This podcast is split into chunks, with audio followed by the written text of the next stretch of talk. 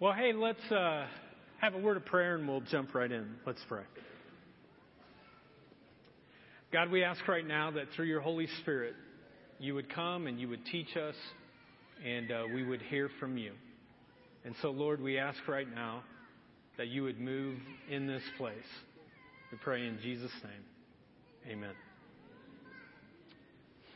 Is it just me, or does it seem like we take more photographs today than we ever have before? I mean, no matter where you're at, people always have one of these, and they're taking pictures. Someone's always snapping a shot. And then they post those on things like Instagram or Facebook or something else. And everywhere you look, you know, someone's taking a picture like this. What are they called? Exactly, selfies. And then we put them up. We become a culture that is just captivated, and we've been captured to try to capture every single moment. Now, I'd like you to finish this phrase. A picture is worth what? A thousand words.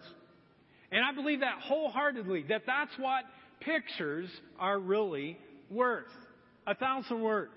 And I love photos. I love pictures. Uh, I take them of my kids all the time. And I love to look at photo albums. Uh, if I go to your house, I like to look at your pictures. And uh, I like to look back at our old pictures, our wedding picture, or uh, pictures of our kids, or some of our family albums. And pictures are just really cool because they capture a moment in time. More than any other holiday, Christmas is the time in which we take pictures and we send them out to other people. Now, just by a show of hands, how many of you sent out Christmas cards with pictures on them? Go ahead, raise your hand if you did that. Okay, a few people did. All right. Kind of thought there would be more than that, actually. But uh, we did, and a lot of people do.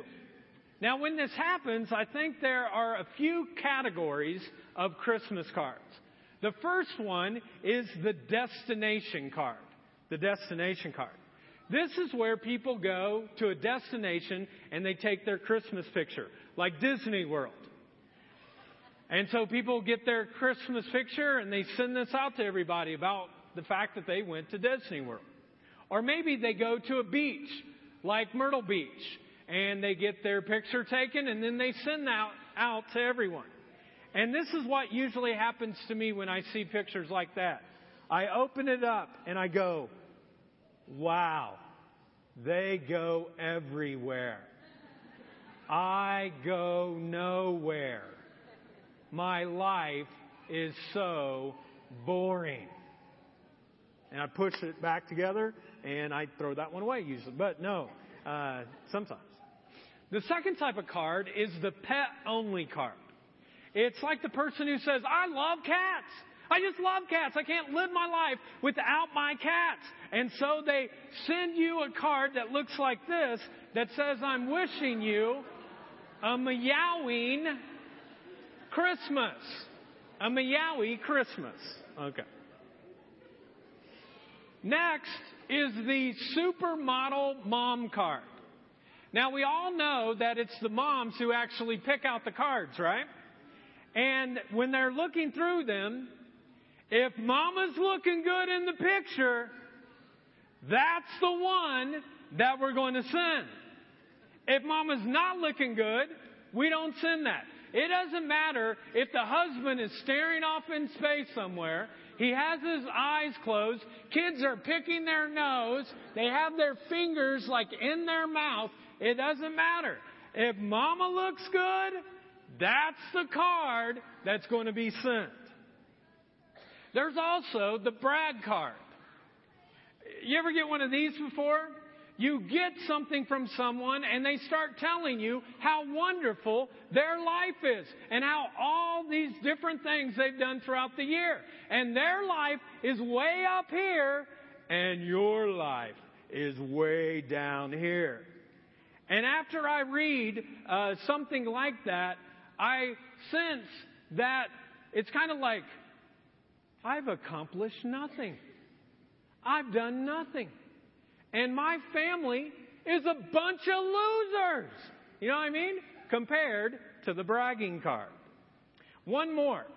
The kid-only card. The kid-only card. This is the one that we sent out uh, from our family this year. There's a picture of it here. These are our, do- our daughters, Jordan and Shiloh. But on the night that this decision was made, I walked in and my wife said, uh, Chris, I'd like you to come in and look at our Christmas card and decide if you like it, which is simply code word for say you like it and leave as fast as you can. So I walk in and I look at this and I go, really? And she's like, what?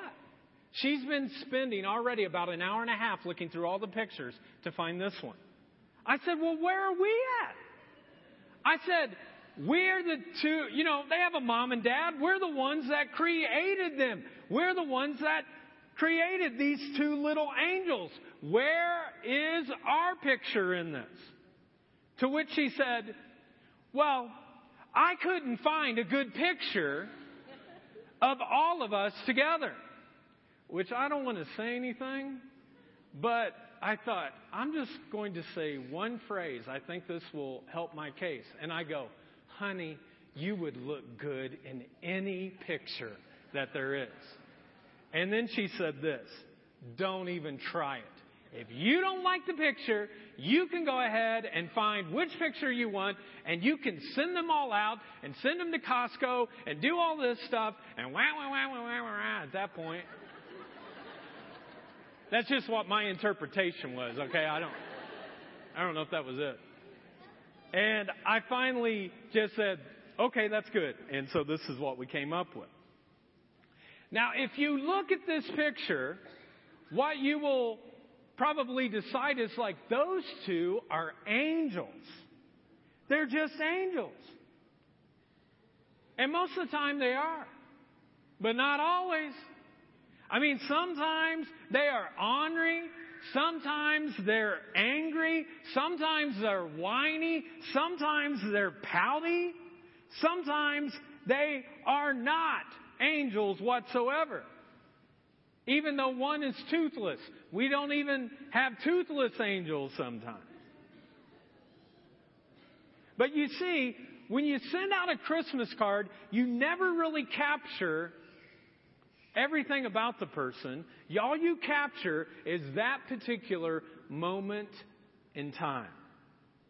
And you take the picture and boom, there it is. But you see, Christmas cards never tell us that mom and dad are in a serious conflict. That maybe one of the kids is failing in school. They don't tell us that the marriage is hanging on by a thread. They don't tell us that someone is sick of an illness and they haven't gone public with it yet, but they are. You see, cards just don't tell the whole story. They just give us an image of a photograph, something that we've captured. Now, what if I walked up to you and I asked you this question? What kinds of images do you have of God?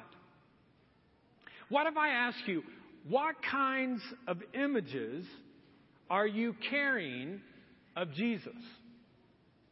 Because the reality is, every single one of us has a different image of Jesus. Some of us have an image like this one, of Jesus in the manger, Jesus in the crib. That's our picture, Jesus in the crib. Others of us have an image of Jesus, and it is Jesus, here's the other image, it's Jesus on the cross. But there is another image that I want you to gather today. It's not just these two images, but another one I want you to look at here in just a little bit. But Christmas, if you think about, is captured by different images of who we think Jesus is.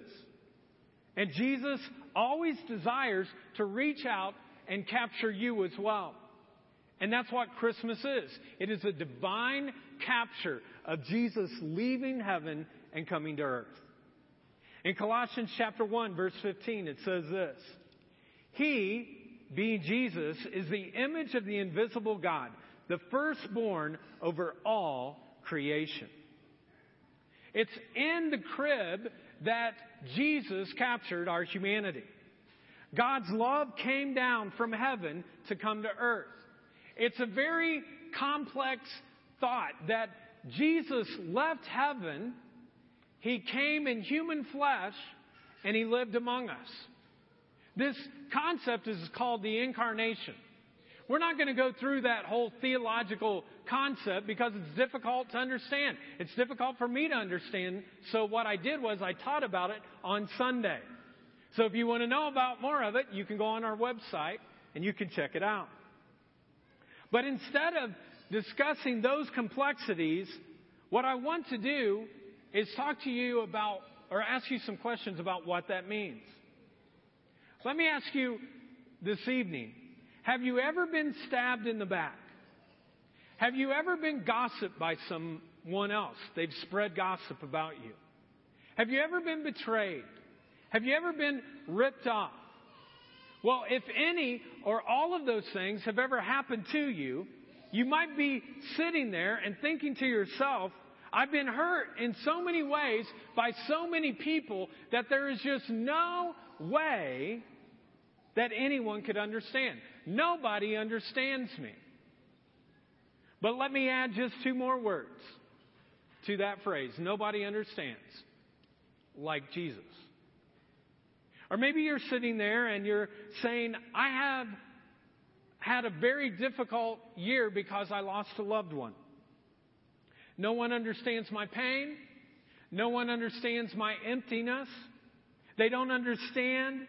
Nobody understands. But let me just add two more words to that phrase. Nobody understands like Jesus. Folks, Jesus is a sympathetic Savior. He has been where you're at. He has experienced every single human emotion and pain and disappointment that you have experienced. And He gets it. And in the crib, He captured our humanity. Now, on the cross, Jesus captured something in us well. On the cross, He captured our calamity. Now, you might be asking, calamity, what's that about? What are you talking about? Well, what I'm talking about is sin. And sin is simply a Greek word that has a concept of archery, where if you've ever seen an archer, as they get ready to hit it, they're looking for a mark. And sin is when you've missed that mark. You've flubbed up, you've messed up, you screwed up in something in life. You've sinned, I've sinned. Every human being has. God is the only one who is holy and perfect, and you and I are not. No one taught me how to sin, folks. I just was born that way. I was a natural-born sinner, and you are too. You've had moral turnovers.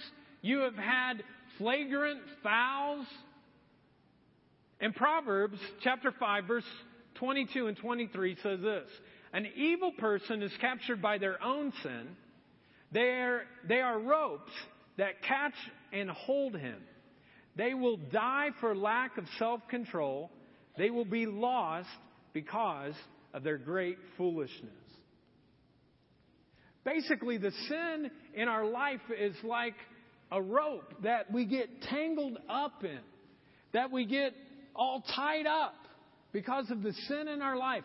And we get so tangled up, and maybe some of you are sitting there and it's Christmas, but the reality is you're all kind of tangled up in your sin. I can't even get it. Tangled up in your sin. And yet when Jesus went to the cross, what He did was, was He took the rope off and He said, whatever the sin is that you've gotten tangled up in, if you turn to me, I'll forgive and I'll remove it. On the cross, Jesus captured every sin from your past, every sin in your present, and every sin that you'll ever commit in your future. He allowed all of the sin of the world to be shouldered, to be placed upon His shoulders. And in that moment, it was like an exchange took place. It's like if you took this book and you said, this is the sin. When Jesus went to the cross, it was like, you and I are filled with sin. We are full of sin. We have the rope of sin in our life. But when He went to the cross, an exchange took place, and it looks really bad for Jesus. It looks really bad for Him. But look at this hand. It's free because you're set free when you turn to Him. Because on the cross, He captured all of our calamity. Now, there's one more picture that you really have to be able to capture if you're going to understand the essence of Christmas. And it's the picture of a crown. Of a crown. My dad has a big head. He really does. In fact, all of the bunches have big heads. I have a big head. My daughter, Shiloh, has a big head. We have big heads because we're smart. That's why, I think. Now, the thing is, I never realized I had a big head until one day I went to my favorite restaurant in the world as a kid, Burger King, home of the Whopper. And it was then that they would give you these little crowns that you could put on your head. The only problem was, no matter how much I tried to maneuver it, the crown never fit on my big, gigantic head. Other kids had crowns of the Burger King, but I didn't. I would have to put like tape on the back or, you know, like staple it, make something longer to leave it on my head. It just didn't fit. It didn't look right. Have you been choosing a crown lately? Maybe it's possessions, and you're trying to get the bigger car, the nicer house, something of worldly means, but the reality is the crown doesn't fit. Or maybe you're chasing down pleasure. You're trying to have fun in anything and everything that you can do, but the crown doesn't fit. Maybe it's power. You find yourself working all the time. You're always at work. You're trying to do anything you can to move up the corporate ladder. But at the end of the day, the crown doesn't fit. You know, a lot of us go through life and all we're doing is trying to find the next crown. I want a crown. I want a crown. I want a crown. Can I find the crown? And Jesus, because He is so patient and so loving and so grace-filled, He waits for us to finally realize that we were not made to wear a crown. But ultimately, there is only one who is called to wear a crown. And with that crown, He became royal. And with that crown, He captured royalty for all of us. That all of the royalty of heaven can be given to you. But you see, folks, what you have to realize is that what Jesus did in the crib and what He did on the cross is that He did all of that so that we could be adopted, so that we could wear a crown one day, not the crown, but a crown that He gives to us that says we're allowed to go to heaven. But if we want to do that, if we want all of the royal gifts of heaven, we have to be willing to bow the knee and give up our crown to the one who ultimately is the only one who can wear the crown, the King of all things. You simply say, Jesus, I give my life to You. I bow my knee to You this Christmas. Because Christmas is about the divine capture, the crib, the cross, the crown.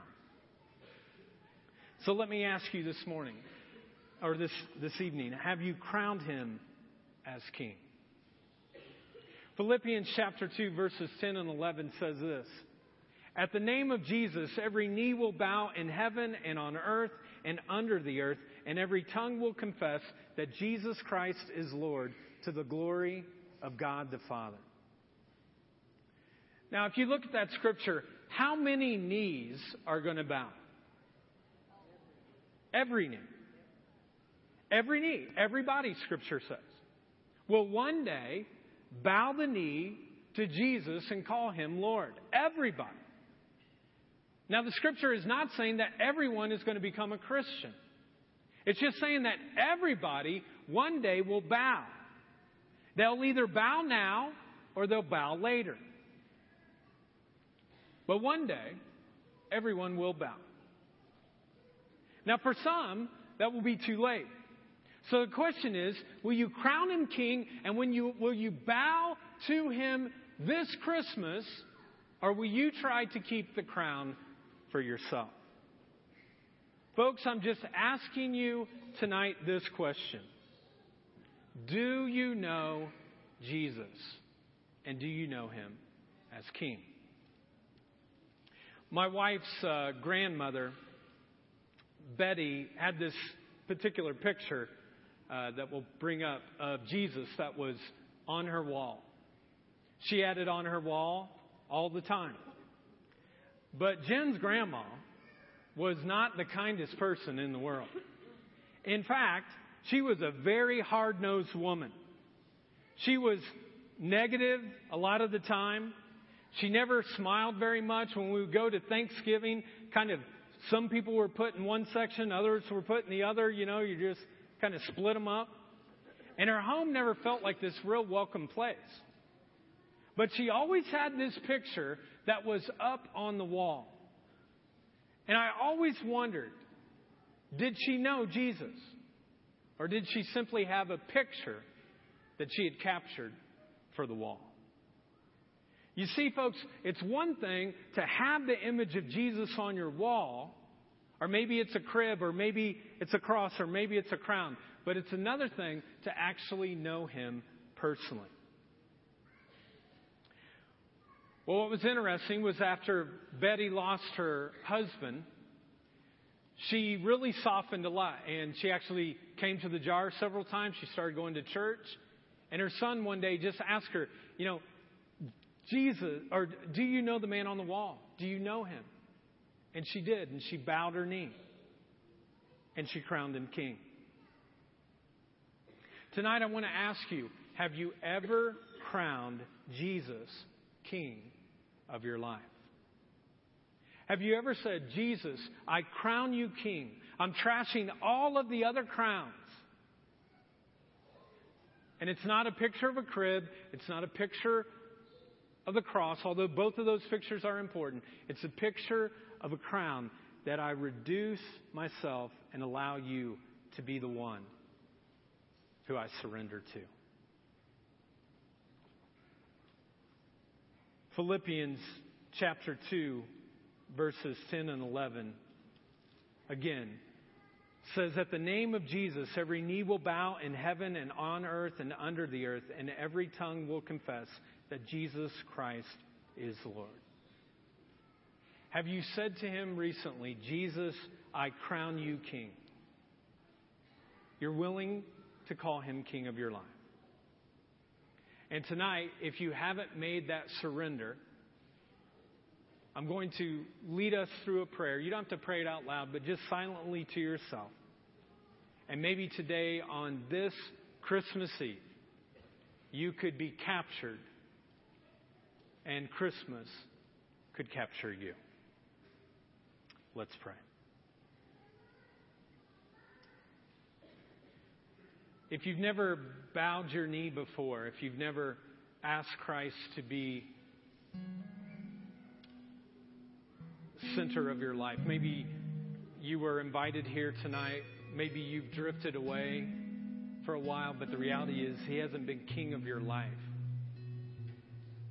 I just invite you to silently kind of repeat this prayer after me. Jesus, I want you to be king of my life. I admit to you that I have messed up and sinned. I have chased all kinds of crowns, but none of them fit. So tonight, Jesus, I crown you king.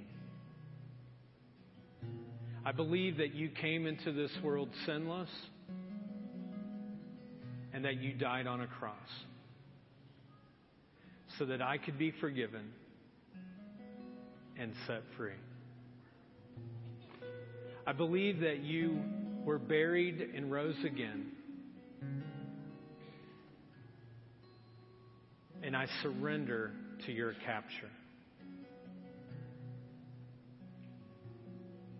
Just say to him right now, Jesus, come into my life. I want to begin a relationship with you. I pray this in his name. Amen.